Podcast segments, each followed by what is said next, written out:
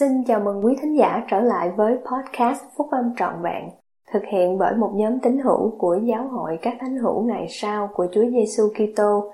Chúng tôi xin được chia sẻ cùng quý vị các nguyên tắc phúc âm giúp chúng ta có một cuộc sống hạnh phúc từ những bài viết đăng trong các tạp chí của giáo hội phát hành định kỳ vào mỗi tháng.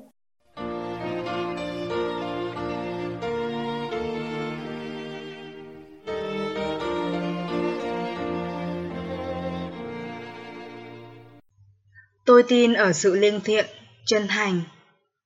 Bài của chị An M. Deep, đệ nhị cố vấn trong Chủ tịch Đoàn Trung ương Hội Thiếu Nữ, bài nằm trong bài nói chuyện tháng 4 năm 2011, Đại hội Trung ương. Trung thành với niềm tin của chúng ta, ngay cả khi việc đó không phải là điều phổ biến, dễ dàng hoặc thú vị, sẽ giữ chúng ta an toàn trên con đường dẫn đến cuộc sống vĩnh cửu với cha thiên thượng. Các em thiếu nữ thân mến, đây là đặc ân và cơ hội lớn lao đối với tôi để đứng trước các em vào buổi tối hôm nay. Các em tạo nên một khung cảnh tuyệt vời và đầy cảm hứng. Tín điều thứ 13 là chủ đề của Hội Hỗ Tương Thanh niên Thiếu nữ năm 2011. Khi tham gia các buổi họp và lễ tiệc thánh của giới trẻ năm nay, tôi đã nghe các thiếu niên và thiếu nữ chia sẻ tín điều thứ 13 có ý nghĩa gì đối với họ và cách áp dụng tín điều đó vào cuộc sống của họ. Có nhiều người biết đó là tín điều cuối cùng, dài nhất, khó nhớ nhất và là tín điều mà họ hy vọng rằng vị giám trợ sẽ không bảo họ học thuộc lòng. Tuy nhiên, nhiều người trong các em cũng hiểu được rằng tín điều thứ 13 còn có ý nghĩa nhiều hơn nữa. Tín điều thứ 13 là một điều hướng dẫn cho cuộc sống Kitô hữu ngày chính Hãy tưởng tượng trong một giây lát về thế giới của chúng ta sẽ như thế nào nếu mọi người đều chọn sống theo những điều giảng dạy trong tín điều thứ 13. Chúng tôi tin ở sự lương thiện, chân thành, trình khiết, bác ái, đạo đức và làm điều thiện cho tất cả mọi người. Thật vậy, chúng tôi có thể nói rằng chúng tôi theo lời khuyên răn của Phaolô. Chúng tôi tin tất cả mọi điều, chúng tôi hy vọng tất cả mọi điều. Chúng tôi đã chịu đựng được nhiều điều và hy vọng có thể chịu đựng được tất cả mọi điều. Nếu có điều gì đạo đức, đáng yêu chuộng hay có tiếng tốt hay đáng khen, thì chúng tôi theo đuổi những điều này. Trong bài nói chuyện tại Đại hội Trung ương vào sáng Chúa Nhật đầu tiên, với tư cách là vị tiên tri, Chủ tịch Thomas Edmondson đã trích dẫn lời dạy của Phaolô trong Philip chương 4 câu 8 mà đã gây cảm hứng cho nhiều nguyên tắc trong tín điều thứ 13. Chủ tịch Monson đã nhìn nhận thời điểm khó khăn mà chúng ta đang sống và đưa ra những lời khuyến khích. Ông nói, trong cuộc hành trình đôi khi thật bấp bênh này xuyên qua cuộc sống, trần thế. Cầu mong chúng ta tuân theo lời khuyên từ sứ đồ Phaolô mà sẽ giúp chúng ta được an toàn và đi đúng đường. Buổi tối hôm nay, tôi xin được tập trung vào hai nguyên tắc liên quan chặt chẽ với nhau trong tín điều thứ 13, mà nhất định giúp chúng ta được an toàn và đi đúng đường. Tôi có một chứng ngôn và cam kết vững mạnh về hai nguyên tắc quan trọng này về sự lương thiện và chân thành. Trước hết, tôi tin ở sự lương thiện. Lương thiện có nghĩa là gì? Quyển sách nhỏ Trung thành cùng đức tin dạy, lương thiện có nghĩa là luôn luôn thành thật, chân thật và không gian dối. Thượng đế truyền lệnh phải sống lương thiện, và sự lương thiện hoàn toàn là cần thiết cho sự cứu rỗi của chúng ta. Chủ tịch Howard W. Hunter dạy rằng chúng ta cần phải sẵn lòng để hoàn toàn lương thiện. Ông nói, cách đây vài năm, có những tấm bức chương trong phòng đợi và lối vào của giáo đường chúng tôi có ghi Hãy lương thiện với bản thân mình Đa số những tấm bích chương này nói đến những điều nhỏ nhặt bình thường của đời sống. Đây chính là nơi trao dồi các nguyên tắc lương thiện. Có một số người sẽ thừa nhận rằng sự bất lương trong điều lớn lao là sai trái về mặt đạo đức. Nhưng lại tin rằng sự bất lương đó có thể tha thứ được nếu là trong những điều ít quan trọng hơn. Thật sự có gì khác biệt giữa sự bất lương dính líu đến 1.000 đô la hoặc sự bất lương chỉ liên quan đến 10 xu không? Thật sự có những mức độ bất lương, tùy thuộc vào vấn đề lớn hoặc nhỏ hay không.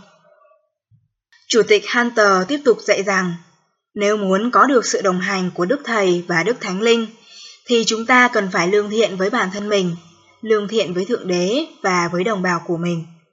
Điều này đưa đến niềm vui đích thực. Khi lương thiện cho mọi điều, lớn lẫn nhỏ, chúng ta có được bình an trong tâm trí và một lương tâm trong sáng. Những mối quan hệ của chúng ta được tốt đẹp hơn vì chúng ta dựa vào sự tin cậy và phước lành lớn nhất đến sự đến từ sự lương thiện là chúng ta có thể có được sự đồng hành của Đức Thánh Linh. Tôi xin chia sẻ một câu chuyện giản dị mà đã củng cố sự cam kết của tôi để luôn lương thiện cho mọi điều.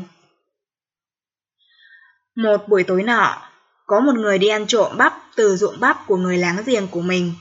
Người ấy dẫn theo đứa con trai nhỏ của mình để nó ngồi trên hàng rào và canh chừng, rồi báo động trong trường hợp có ai đi đến. Người ấy trèo qua hàng rào với một cái bao lớn quàng vào tay, và trước khi bắt đầu lấy bắp thì người ấy nhìn quanh. Trước hết nhìn bên này, rồi kế đến nhìn bên kia, và không thấy ai nên người ấy đang định bỏ bắp vào đầy bao. Rồi đứa con kêu lên. Cha ơi, có một chỗ mà cha chưa nhìn. Cha quên nhìn lên trên rồi.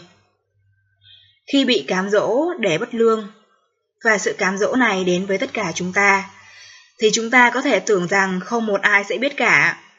Câu chuyện này nhắc nhở chúng ta nhớ rằng cha thiên thượng luôn luôn biết. Và cuối cùng, chúng ta chịu trách nhiệm với Ngài. Sự hiểu biết đó giúp tôi tiếp tục cố gắng sống theo điều cam kết này. Tôi tin ở sự lương thiện. Nguyên tắc thứ hai dạy trong tín điều thứ 13 là tôi tin ở sự chân thành. Tự điển tự nghĩa từ chân thành là kiên định, trung thành, đúng đắn hoặc không rời đổi. Một trong số các quyển sách ưa thích của tôi là tác phẩm kinh điển tiếng Anh có tựa đề là Jane Eyre do Charlotte Bronte viết vào năm 1847. Nhân vật chính Jane Eyre là một cô thiếu nữ mồ côi, nghèo khó tiêu biểu cho ý nghĩa của sự chân thành. Trong tiểu thuyết này, một người tên là ông Rochester yêu cô Eyre nhưng không thể kết hôn với cô được. Thay vì thế, ông ta đề nghị cô Eyre sống với ông mà không kết hôn. Cô ai cũng yêu ông Rochester và trong giây phút bị cám dỗ, cô đã tự hỏi, có ai trên thế gian này quan tâm đến ta không? Hay là ai sẽ bị tổn thương bởi điều ta làm? Lương tâm của Jen nhanh chóng đáp, ta lo cho bản thân ta, càng cô đơn, không bạn bè, không có ai giúp đỡ, thì ta càng phải tôn trọng mình. Ta sẽ giữ luật cho Thượng Đế ban cho. Ta sẽ giữ luật do Thượng Đế ban cho. Các luật pháp và các nguyên tắc không phải dành cho những lúc không có cám dỗ, mà còn cho những giây phút như bây giờ đây. Nếu bất cứ lúc nào thuận tiện cho ta vi phạm các lệnh truyền, thì các lệnh truyền này còn có giá trị gì không? Các lệnh truyền này đều có một giá trị, vậy nên ta đã luôn tin tưởng.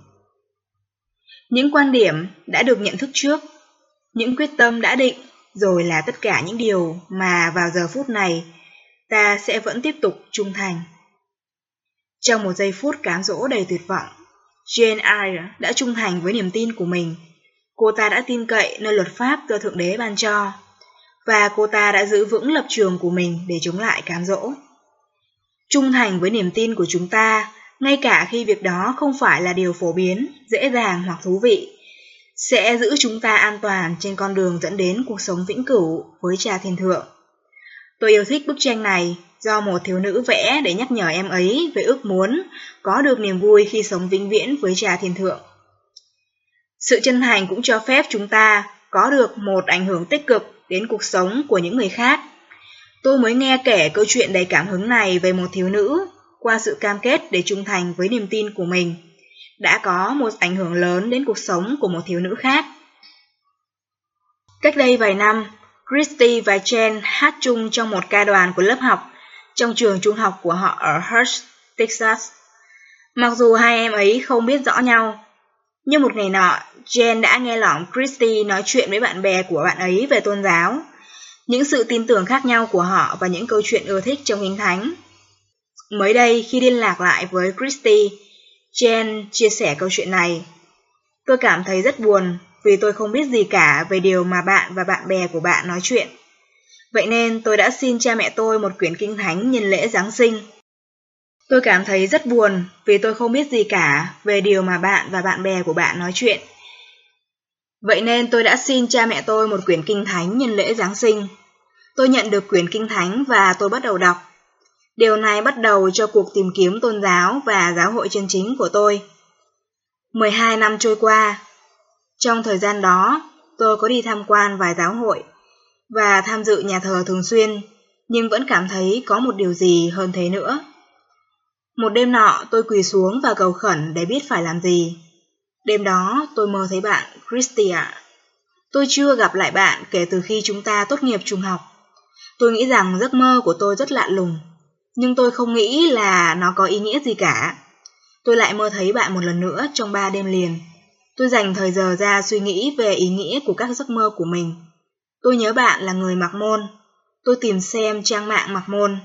Điều đầu tiên tôi bắt gặp là lời thông sáng. Mẹ tôi đã qua đời vì bệnh ung thư phổi hai năm trước. Bà đã hút thuốc và việc đọc về lời thông sáng thật sự có ý nghĩa lớn lao đối với tôi. Về sau, tôi đến thăm nhà cha tôi. Tôi ngồi trong phòng khách của ông và tôi bắt đầu cầu nguyện. Tôi cầu xin được biết đi đâu và phải làm gì. Và lúc ấy, có một mục quảng cáo về giáo hội hiện lên trên truyền hình. Tôi viết xuống số điện thoại và gọi ngay đêm ấy. Những người truyền giáo gọi điện thoại cho tôi ba ngày sau và hỏi xem họ có thể mang một quyển sách mặc môn đến nhà tôi không. Tôi nói, được. Tôi chịu phép bắp tem ba tháng rưỡi sau đó. Hai năm sau, tôi gặp chồng tôi ở nhà thờ. Chúng tôi kết hôn trong đền thờ Dallas. Giờ đây, chúng tôi có hai đứa con nhỏ xinh xắn. Christy ơi, tôi muốn cảm ơn bạn. Bạn đã nêu lên một tấm gương tuyệt vời trong suốt những năm trung học. Bạn rất nhân từ và đức hạnh. Hai người truyền giáo đã dạy cho tôi những bài học và mời tôi chịu phép báp tên. Nhưng bạn chính là người truyền giáo thứ ba của tôi. Bạn đã gieo một mầm mống qua hành động của bạn, và bạn thật sự đã làm cho cuộc sống của tôi tốt hơn. Giờ đây, tôi đã có một gia đình vĩnh cửu. Con cái tôi sẽ lớn lên và biết được phúc âm trọn vẹn. Đó là phước lành lớn nhất mà bất cứ ai trong chúng ta cũng có thể được ban cho. Bạn đã giúp mang phước lành đó vào cuộc sống của tôi. Khi tôi liên lạc với Christy, chị chia sẻ. Đôi khi tôi nghĩ rằng chúng ta nghe các thuộc tính được liệt kê trong tín điều thứ 13 và chúng ta cảm thấy có quá nhiều điều để làm theo. Tuy nhiên, tôi biết rằng nếu chúng ta sống theo các tiêu chuẩn này và cố gắng noi theo gương của Đấng Kitô, thì chúng ta có thể tạo nên điều khác biệt. Tôi cảm thấy rất giống như Amon trong Alma, chương 26 câu 3 khi ông nói. Và đây chính là phước lành đã được ban cho chúng ta vì chúng ta đã được làm thành những công cụ trong tay Thượng Đế để thực hiện công việc vĩ đại này. Tôi cầu nguyện rằng mỗi em sẽ không những nói rằng tôi tin ở sự lương thiện, chân thành, mà sẽ còn cam kết sống theo lời hứa đó mỗi ngày. Tôi cầu nguyện rằng khi các em làm như vậy thì sức mạnh, tình yêu thương và các phước lành của cha thiên thượng sẽ hỗ trợ các em khi các em làm công việc mà mình đã được gửi đến đây để làm. Tôi nói những điều này trong tôn danh của Chúa Giêsu Kitô. Amen.